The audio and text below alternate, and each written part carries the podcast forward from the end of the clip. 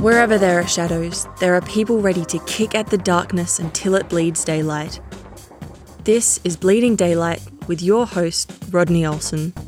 Today's guest on Bleeding Daylight is a former cult member who underwent deprogramming by a world renowned expert. Even after his escape from the cult, he battled to find acceptance and belonging. These days, he's a pastor and has recently become an author, publishing his first book in a series focused on one of the parables told by Jesus.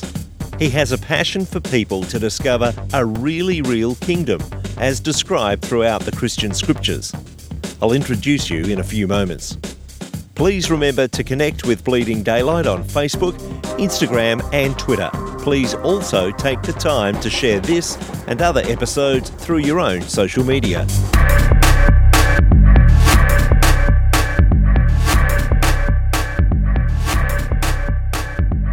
Brian Steele has been a corporate executive and a geologist. Life has taken him on many twists and turns, and these days he's a pastor and author. We'll explore some of the detours that Brian has taken along the way, as well as looking at his book, The Kingdom Field Guide. Brian, welcome to Bleeding Daylight. Thank you, Rodney. Really glad to join you. Your book looks at a story that Jesus told about searching for treasure. And before we uncover more about the book, maybe we should look at your own search. Can you help me understand a, little bit of your search for faith? Sure, Rodney. I, I grew up in a Christian home, but in the eighth grade, I sort of washed my hands of it all and decided to to wander and, and I I really wandered far. I found myself in some dark places uh, in terms of drug use and uh, and even involved in curious in, in some dark spirituality and, and sort of even occultic practices. By the time I got to college, I found myself way underwater and was way over my head and was actually scared with some of the things that I was involved with. So I had uh, I prayed a short prayer that was something like "Lord save me." it was one of these desperation prayers. And so the next day after that, I was going to college at the University of California in Santa Barbara. I was on campus and there were some people there and they were sharing a, a gospel message. And I thought, well, this is God answering my prayer already the next day. I went to a Bible study they invited me to, and I, I made a commitment to Jesus and, and started a life of faith. But what I didn't know was that the group that I got myself involved with was a cult. And I got sucked in. And Rodney, the next three years of my life were a nightmare, not just for myself, but also for the friends and family that that really cared about me.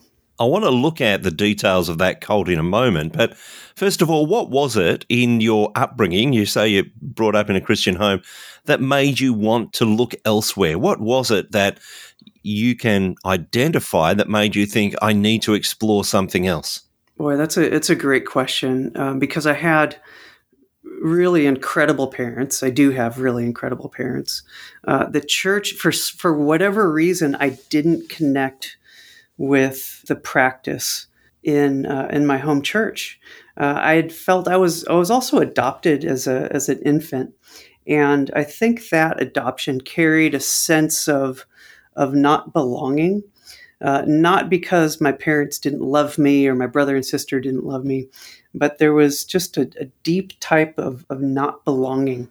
You know, for example, during some of the church services, instead of mingling in the commons at coffee hour or outside with the other kids, I would hide in the bathroom. So there was that sort of painful sense that I don't belong. So when I got old enough in middle school, I think it was an expression of that, where if I don't belong here, where do I belong? And that just led to a journey of, of exploration. I think it's also something that made me very vulnerable to being recruited by the cult because cults artificially provide belonging to people who, at different stages in their lives, are vulnerable. Uh, and so I think that made me a prime target. I was going to say that cult would have seen you as ripe for the picking because you're looking for identity, you're looking for a place, and and so often that's what they are promising to people who enter the cult. What what were some of the the practices there that started to tip you off to the fact that this isn't quite right? It was a Bible based cult. It was Christian. Their doctrine, I would say now, is was basically normal Christian doctrine. What made it destructive was their practices of control, manipulation, use of fear, guilt, shame, and uh, also practices of isolation. So they had convinced me that my family was against me, that my other friends were satanic, quote unquote. And, and so they isolated me. And then in that isolation, I was much more easily to control.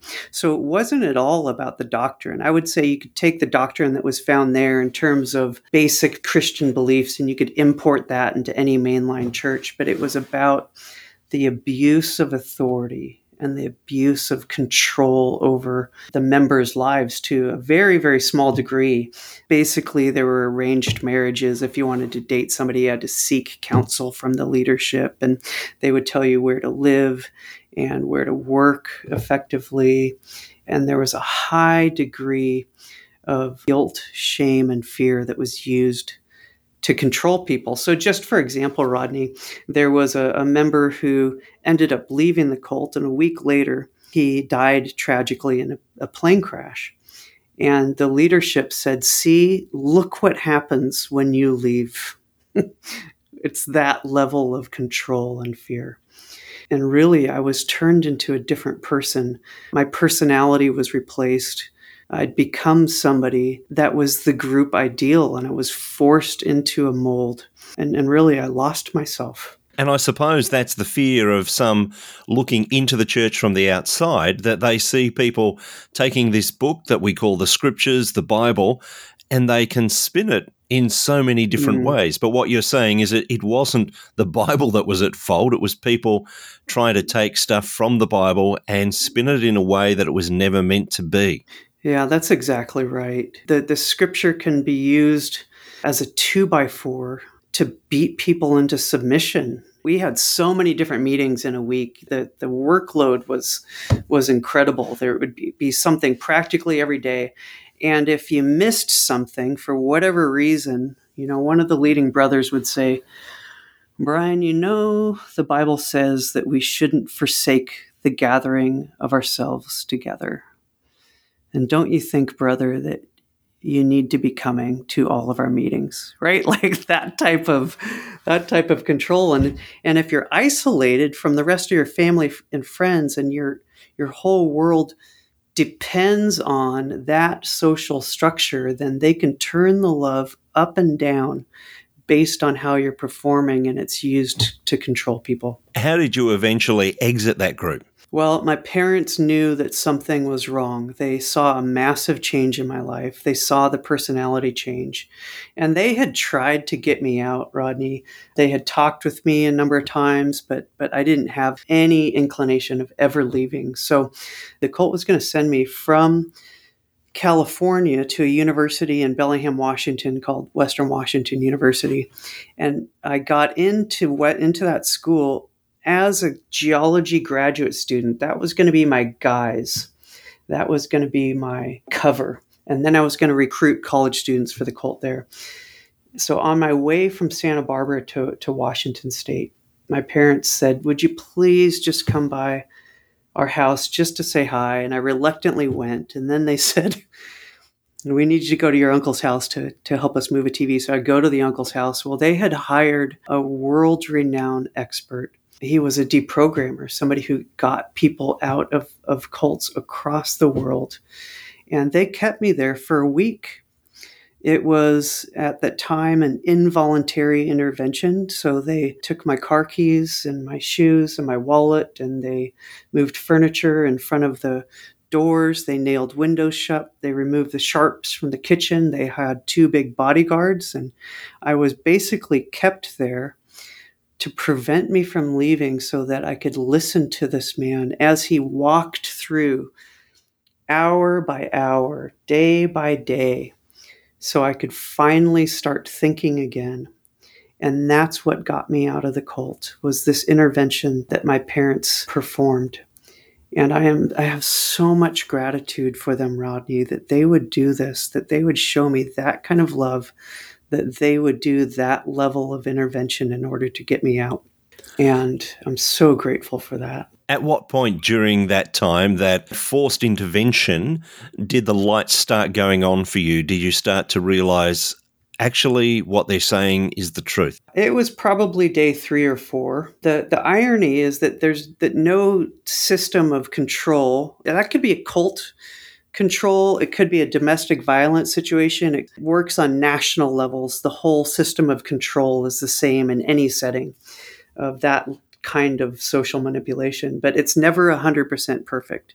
So there's always doubts, and I had my doubts while I was in the group, but I just kept pushing them down, or I didn't have the courage to face them, or I had the fear that if I acted on those doubts, that I would be basically kicked to the curb or done away with. And so it took about three days of listening to the programmer where those doubts were able to surface to my mind enough.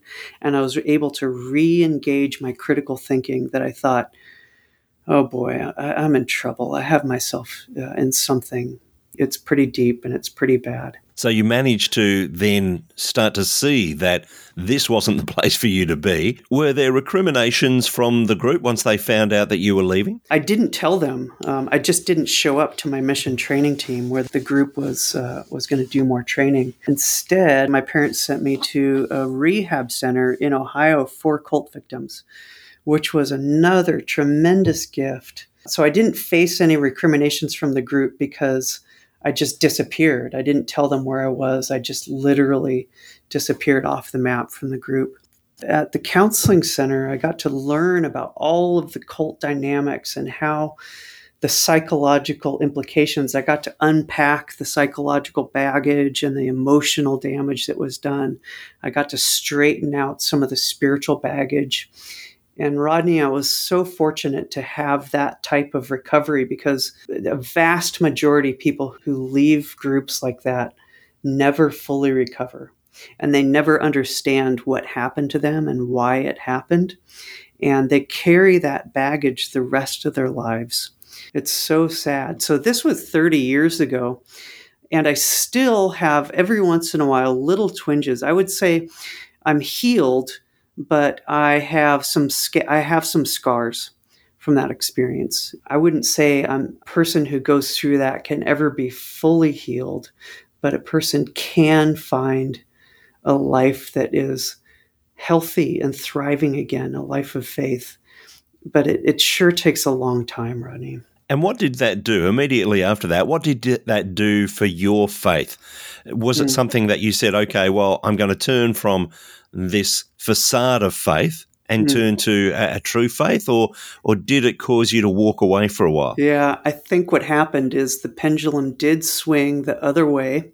I maintained my faith, but I walked away from the spiritual disciplines of my faith. Inside the cult, I had to constantly be reading the Bible, always praying, always attending meetings, always on the treadmill and, and just the hamster running as fast as you could and never getting anywhere. So when I left, I, I think I went too far the, the other way, Rodney, where I never threw my faith away, but I did wander.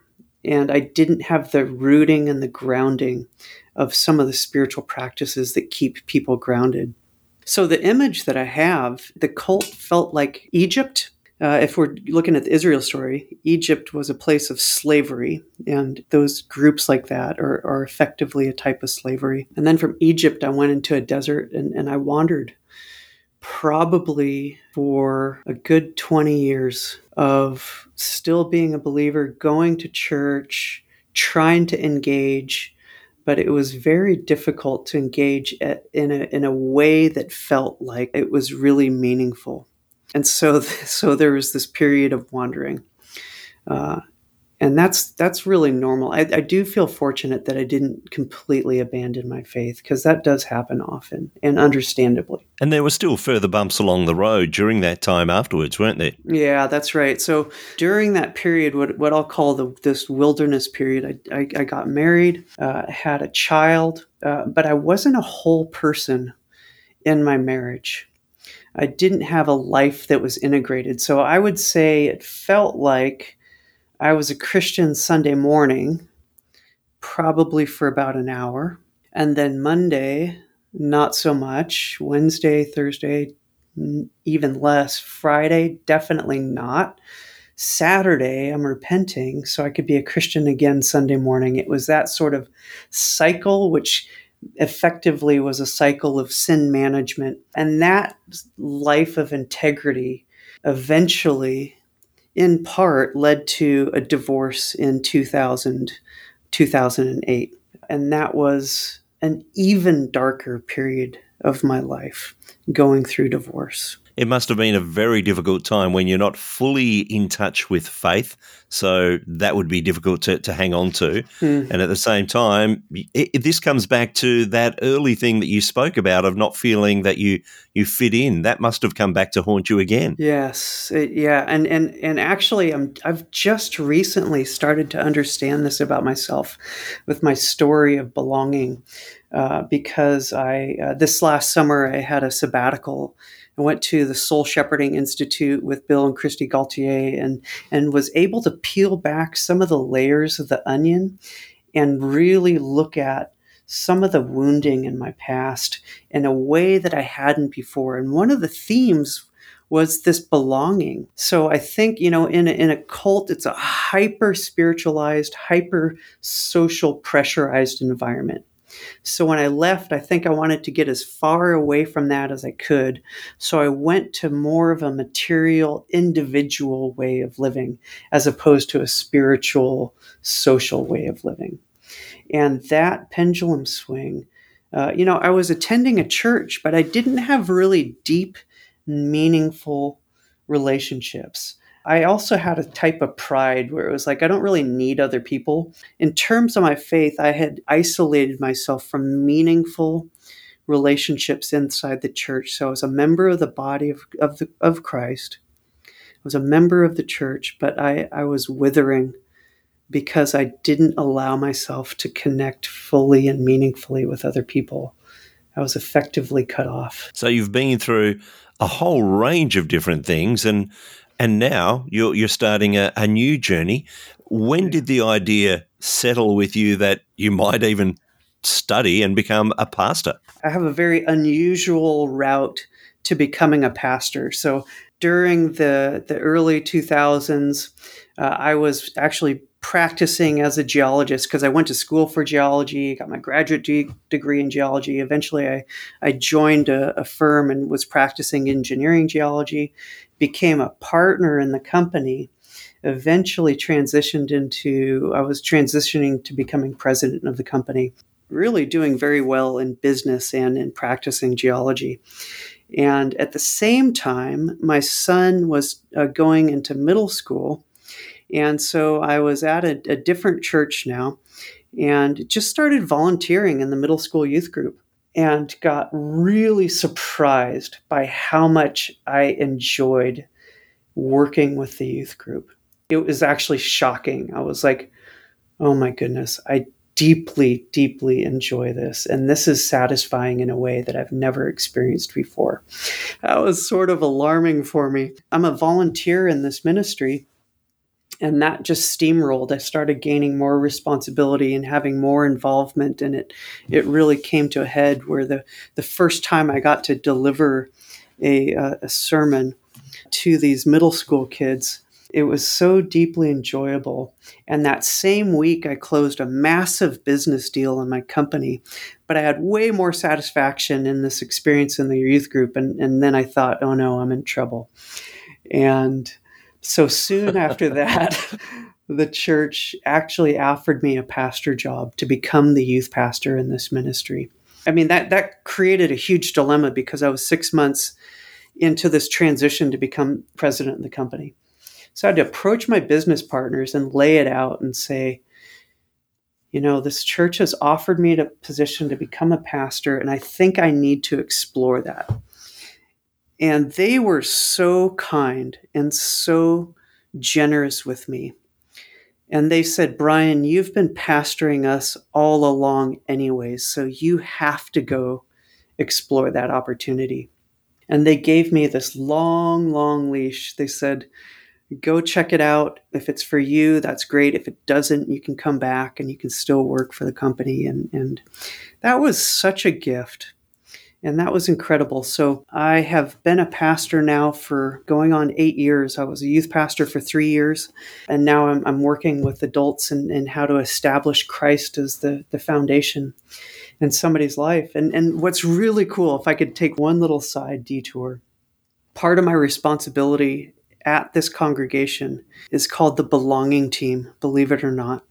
And my job is to help people feel like they belong in a big congregation in a big church. And I didn't even really connect the dots that this was one of the, the deepest aches and one of the deepest pains in my life. And God was so good and was so kind that He would use that pain and turn it around to bring goodness into other people's lives. Like one of the deepest pains of my life. And now it's part of who I am and how I'm serving and how I'm I'm trying to help other people. And it's just I think God is so creative in the way that he can do that.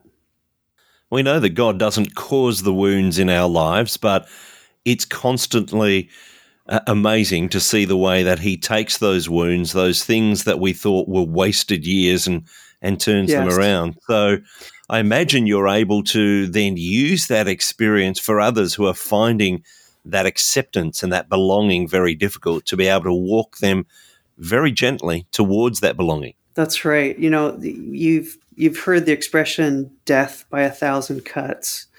Uh, I think the Christian life is uh, is life by a thousand cuts. Every single one of those small little wounds, the Lord is able to not just restore and heal, but is able to turn them around to bring blessing and goodness into other people. And it's precisely those small multitude of little cuts that, that makes our life I think, meaningful and exciting, and that, that ultimately leads to flourishing. I'm interested in your book and the premise of it, looking at one parable that Jesus told that's recorded in the scripture. And you've studied this for many, many years. Tell me what drew you to study this particular parable. And maybe you can start off by outlining the parable for those who perhaps haven't heard it before. Yeah, it is uh, Matthew 13 44, which uh, Jesus says, The kingdom of heaven is like treasure hidden in a field that a man finds and covers up, and then in his joy goes and sells everything and buys that field. And I stumbled on this parable in 2012. I didn't know anything about the kingdom at all. I'd been a Christian for a long time, but the kingdom was something that was totally outside of my experience. I'd read about it in the scripture, but it, it had no bearing on my life. And and backing up just a little bit, I actually was reading the parable of the sower, and that's a familiar one, which says, you know, the sower goes out and sows a seed, and some of the seed falls on the rocky ground, and some of the thorns, and some of the shallow soil, but some of the seed finds good soil. And I noticed for the first time after reading that parable, probably hundreds of times, that Jesus said, The seed is the word of the kingdom and it stopped me dead in my tracks. Because I was like, I have no idea what the kingdom is. And then shortly later, I was I was praying the Lord's Prayer, and we'd all, you know, we've prayed that thousands of times. Our Father out in heaven, hallowed be your name, your kingdom come. And it, again, I got stopped dead in my tracks. I'm praying for His kingdom, and I have no idea what His kingdom is. And then the kicker was the parable of the hidden treasure. I believe I was that guy who'd been walking across a field hundreds of times and one day stubbed his toe. And I looked down and there is this treasure box.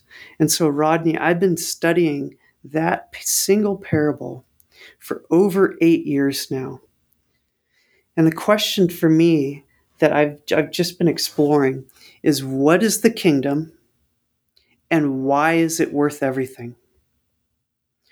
What is the kingdom and why is it worth everything? And I had to wrestle through whether Jesus was actually being a, a, scam artist when he was telling that parable. Because my experience was, I don't even know what the kingdom is. So, really, you're wanting me to sell everything to acquire this thing? And it didn't seem like a good deal for me at first. Does that resonate with you at all? Yeah, it's interesting that, you know, Jesus doesn't seem to tell us exactly what the kingdom is. It's so much of scripture is the kingdom is like this. It's like this. It's yes. like this. Well, just tell us what it is. Right. So, and I think that's intentional. Uh, and, and Jesus being deeply rooted in Hebrew scriptures and being a Jew himself, the Hebrew scriptures are intentionally vague because they are inviting you in to explore. It's very different than Western teaching. Western teaching is going to go, here's your five steps for doing X, Y, Z, and then you can do this and that. But Hebrew literature and the Hebrew tradition is filled with question and filled with gaps and ambiguity and filled with mystery so that you step in and you explore the world. And when I say that I've been studying the parable of, of the hidden treasure for eight years, I really mean if you if you open that treasure box and begin to walk through the hidden chambers that are within inside that treasure, it really is endless. It's like pulling this piece of yarn and you're pulling and you're pulling and you're pulling and you're pulling, and it's connected to a sweater that's infinitely yar- large and you're going to just keep pulling. And but what happened was, Rodney, it was a second conversion in my Christian faith. Everything seemed like it was brand new when I discovered that God's kingdom is not a metaphor, that it's not a symbol, but that it is a real, actual kingdom here and now, and that Jesus is a real, actual king. When did you start to really come to terms with what you believe this parable is saying? The, the shift for me is when the kingdom became there it was a transition from the kingdom becoming real to the kingdom being really real. This is just an example. What I mean by really real. Four years ago, my wife Katie got a brain tumor. Before that time, I thought that, that brain tumors were real, but they had no bearing on my life whatsoever. They were just kind of real out there. It was external to my life, had no impact on my life. But the moment that we found out about my wife's diagnosis, instantly brain tumors became really real. That that tumor affected every single detail of our life. It invaded almost every conversation that I have that we had. It, it affected our finances. It affected our planning. It affected how we spent our time. It affected our community. Brain tumors went from being real to really real, in that it wove through every fiber of our lives. And that's also what happens with God's kingdom. There's a moment when it becomes something external, way out there that when you realize God's kingdom is really real and has a bearing upon every breath that you take, every word that you speak, every dime that you spend, every minute of your day, every resource, every relationship, that the rule and reign of Jesus as King has complete and total influence in your life and and meaning and significance that's when it became it, it became something and so that's this the, the the title of the book is the kingdom field guide keys to finding god's really real kingdom because Rodney, I don't think the parable of the hidden treasure makes sense so long as we think the kingdom is real. It's not enough.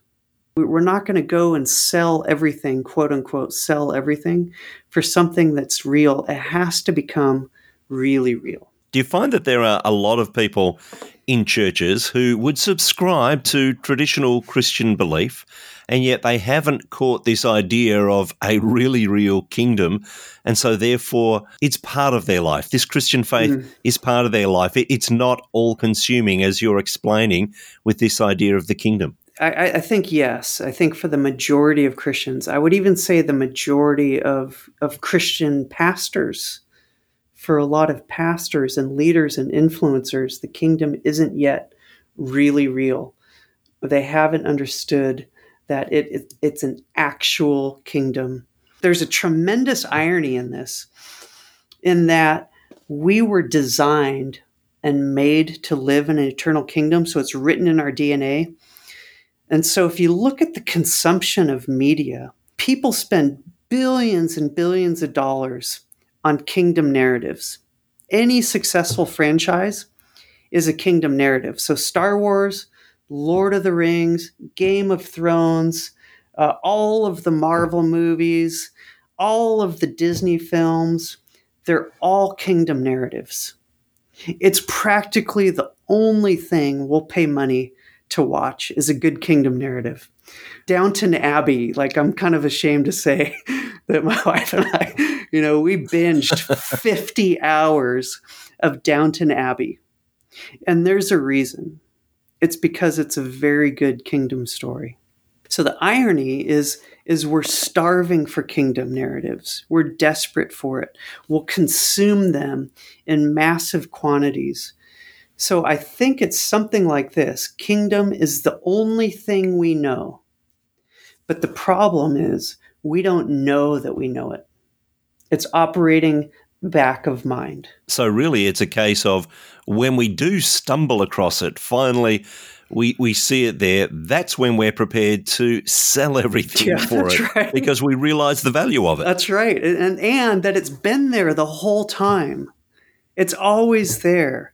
The premise of my book is you can't see what you don't seek, and that the kingdom will remain invisible.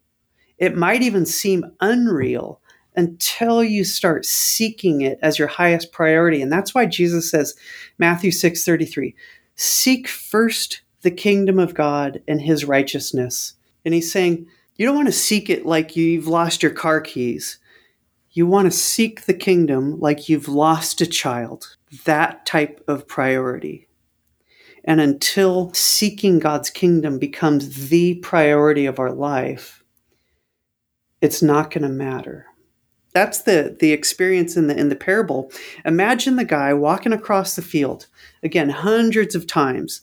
The hidden treasure, it's not hidden because it's buried, it's hidden because he's not looking for it. So it's there but he stubs his toe. He sees there's a box there. He lifts the lid. He starts pawing through the treasure. There's there needs to be, I think we have to have a, a period in our lives where we have to dedicate our mind and our thinking by asking, what is the kingdom?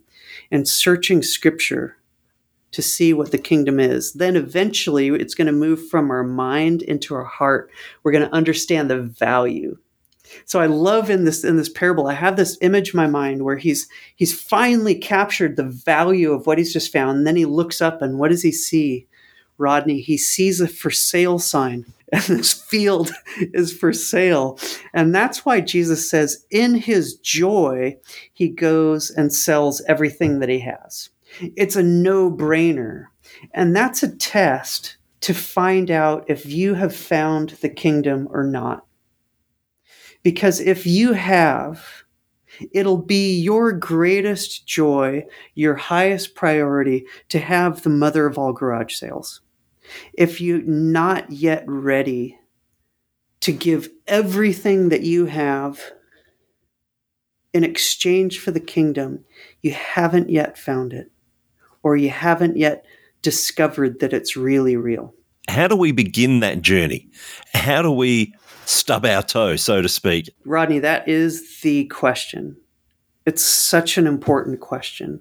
Part of the answer is that uh, we have to learn about the kingdom in a way that Jesus taught the kingdom he taught by using immersive experiences. So, yes, he gave some sermons and yes, he gave some teachings, but you have to look at where and how he taught. So, he taught on location in these places that the first century Jews already intimately familiar with. And his teaching used the physical stuff that they already knew. So he'd say, Oh, the teaching is like a seed.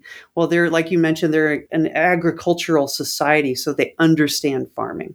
Or he would say, The kingdom is like this net that's in the water. Well, they would understand that because they're fishermen. Or the kingdom is like leaven. Well, they cook with bread. Uh, and so they would understand that. The point being that you have to learn about the kingdom in the way that Jesus taught about the kingdom.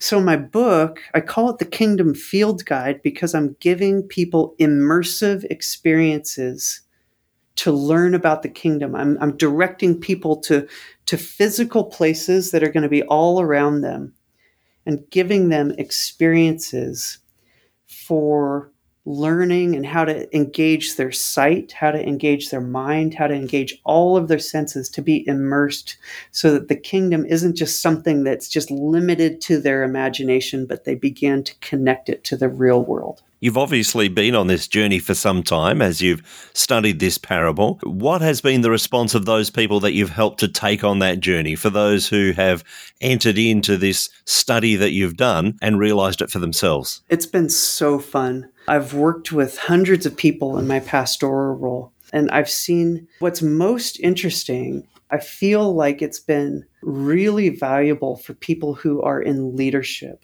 who have responsibilities in ministry, but they're stuck in how they communicate to other people about the gospel. So, for example, the, the person who wrote the foreword to the book, his name is, is Josh Yates, and he is in high level leadership in a international discipling ministry. And uh, up until the time when we had we, we started talking about the kingdom, he didn't know how to communicate to the kingdom to people that are in his ministry, to his leaders, and even further down to the people he was serving. He stubbed his toe on the king on the, the hidden treasure. And this is somebody who's been in ministry for for years and it became really real to him. Uh, and what was so cool was that he, when he had a sabbatical, he set up different field trips for his family. So they traveled to Israel and to, to Europe. And he literally, like for his kids, he he hid a box in a field and he gave his children an immersive experience in finding a treasure. And then that helped them understand what God's kingdom was. So I think it's it's all about the immersive experience. It's about the way of learning and the way of of really embodying faith. Uh, and I've had uh, multiple encounters with people like that who've been Christians for decades, decades, decades, who have not yet made the connection that God's kingdom isn't just real, but really real. Is the book available for people to, to purchase now? It is being published, going to be on Amazon. And, and this is book one in a series of seven or eight, all about the parable of the hidden treasure. And you'd think that one book is enough to explain a parable, but 10 books, Rodney, is not going to be enough to explain the parable of the hidden treasure. It's all scratching the surface. I think I'd like to speak to people who are in a place where they've they feel stuck or maybe they feel like their faith is boring or dull or it's routine. And I just want them to know that there is a life of flourishing that's available in this life, that there is like a sense of thrill and excitement when we discover God's kingdom is really real, that, that's unlike any other kind of religious duty or any kind of, of just kind of going through the motions. Uh, that that's really my prayer is that people would stub their toe on the, the hidden treasure. Do you find sometimes that people are so caught up in this idea of kingdom, the kingdom to come in eternity, that they are losing the opportunity to live kingdom right now? Yeah, I think it's a huge problem. Well, we have to agree that Jesus is an actual king right now. When he said, All authority in heaven and earth has been given to me, that's a description of his current rule and reign. That right now, at this moment, his kingdom is here, not yet fully, but his kingdom has been inaugurated and in fact, we are the body of Christ the King. We are the, the embodiment of the King on earth. That means something. If we've been delegated that role and authority to act on behalf of the name of the King, then there's a real tragedy when that doesn't occur.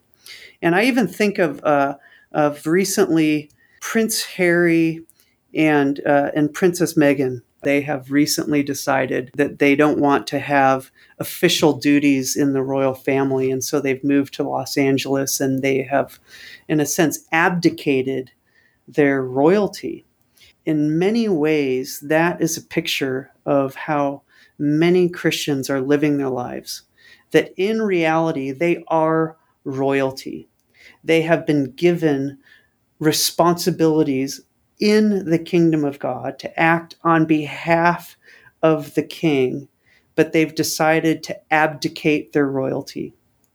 They've decided to, to live outside of the responsibilities and the stewardship that's been entrusted to them, which means they're also going to lose a huge amount of the blessing that comes from, from working uh, and living and having that type of relationship on behalf of the king, there is a loss.